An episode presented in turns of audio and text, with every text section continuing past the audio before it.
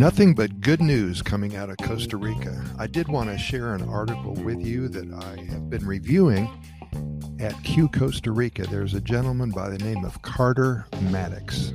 I haven't heard of him before, but apparently he's a writer for Q Costa Rica, which, by the way, is one of the premier websites for daily news information coming out of Costa Rica. And this was from June 30th of 2021, over a year ago. And this is right in the middle of the problems that we were having with COVID. And there was such bad news coming out of Costa Rica that, to be honest with you, our motto is sharing the good news with all of you coming out of Costa Rica, but it was hard back then. But I wanted to read this article to you just to tell you that now in Costa Rica, it's back to normal. There's a few cases of COVID, and you still kind of have to watch out a little bit, but reading this article just lets us all remember how severe it was and how beautiful today is compared with a year and a half ago. So again, this is by Carter Maddox. I give him all the credit for this article, June 30th, 2021, Crisis in Tourism and Hospitality Industries of Costa Rica. Cases of COVID-19 may be in decline across the globe, but the wrath of the virus still exists in many forms in different countries. Costa Rica is no different, and currently the tourism and hospitality of the country are facing a tough time.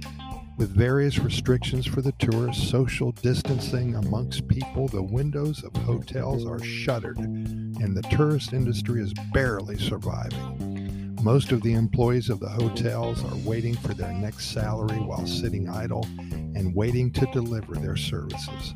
However, it should be noted that not only the hospitality industry has been affected in the country, but many other industries which are interlinked with it, like airlines, transport, security, restaurants, bars. They've met the same fate because of the trickle-down effect. What made the situation worse is the lack of money of the Costa Rican government, which has run out, and the government is now in no place to save the people from the bailouts and the rent supplements. Further, the wage subsidies for the workers who were fired because of the pandemic have been totally exhausted.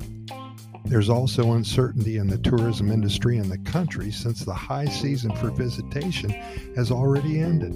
In the initial 5 months of this year, Costa Rica saw only 391,853 arrivals, which are down 55% compared to 2019 and 73.5% less than the international arrivals in 2018.